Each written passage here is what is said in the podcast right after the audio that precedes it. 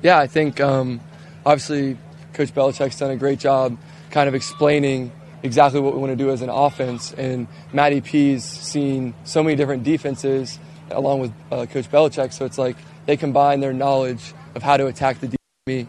Um, and they're great guys who, you know, and Coach Judge, they all bring this different energy to the room when they're presenting. So um, they all are trying to get us to work together, and that's the good, most important part is we're all on the same page, regardless of who's talking, who's making a decision on a play or whatnot. And it's always an open conversation, which I love. You feel ownership in terms of, hey, they're, they're coming to me, they want input, Yeah. they're listening to me.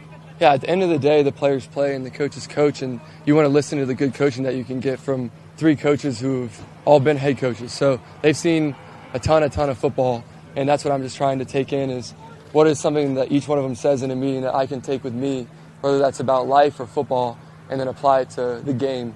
Um, and like I said, they all bring a different perspective, but I feel like they're listening to the players. Hey, we kind of like this concept. All right, let's try it. Or if they, you know, want to put in something else, they explain the why, and that's the important part for me is understanding why we're doing something. And from there, as a player, my job is to go execute the plays. How is it to hear so many different voices when it comes to play calling and scheme? How is it to be hearing three different voices when it comes to that? Yeah, I think plays are plays, and regardless of who's telling you what the play is, you just listen for the formation, you know, all that stuff in the play, and then you execute the play. So there is a rhythm to it, and they, they all have good rhythm and, and their meetings and talking through the plays. All right, you start here, we go here, you know, type thing.